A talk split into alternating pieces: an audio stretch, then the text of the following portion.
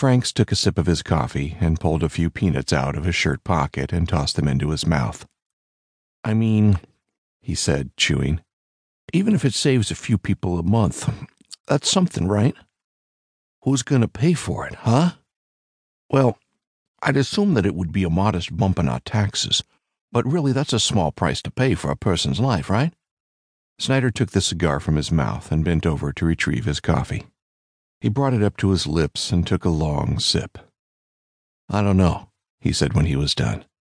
Who's to say they won't just find another way to do it? I mean, someone that desperate to make everything stop. Someone who's willing to climb up onto the railing of a bridge and hurl themselves into the water in hopes of dying. That sounds pretty damn desperate to me. They're just going to find another way, Ronnie. You know it, and I know it. And then what? We're going to be stuck up shit creek paying for a fucking net that didn't work like it was supposed to in the first place. Ronnie was silent. He chewed his peanuts and stared out across the park, watching as people walked their dogs and completed their morning jogs. He wanted to argue with Snyder, but he knew it was no use. Once Detective Snyder got an idea in his head, it was downright impossible to shake it free.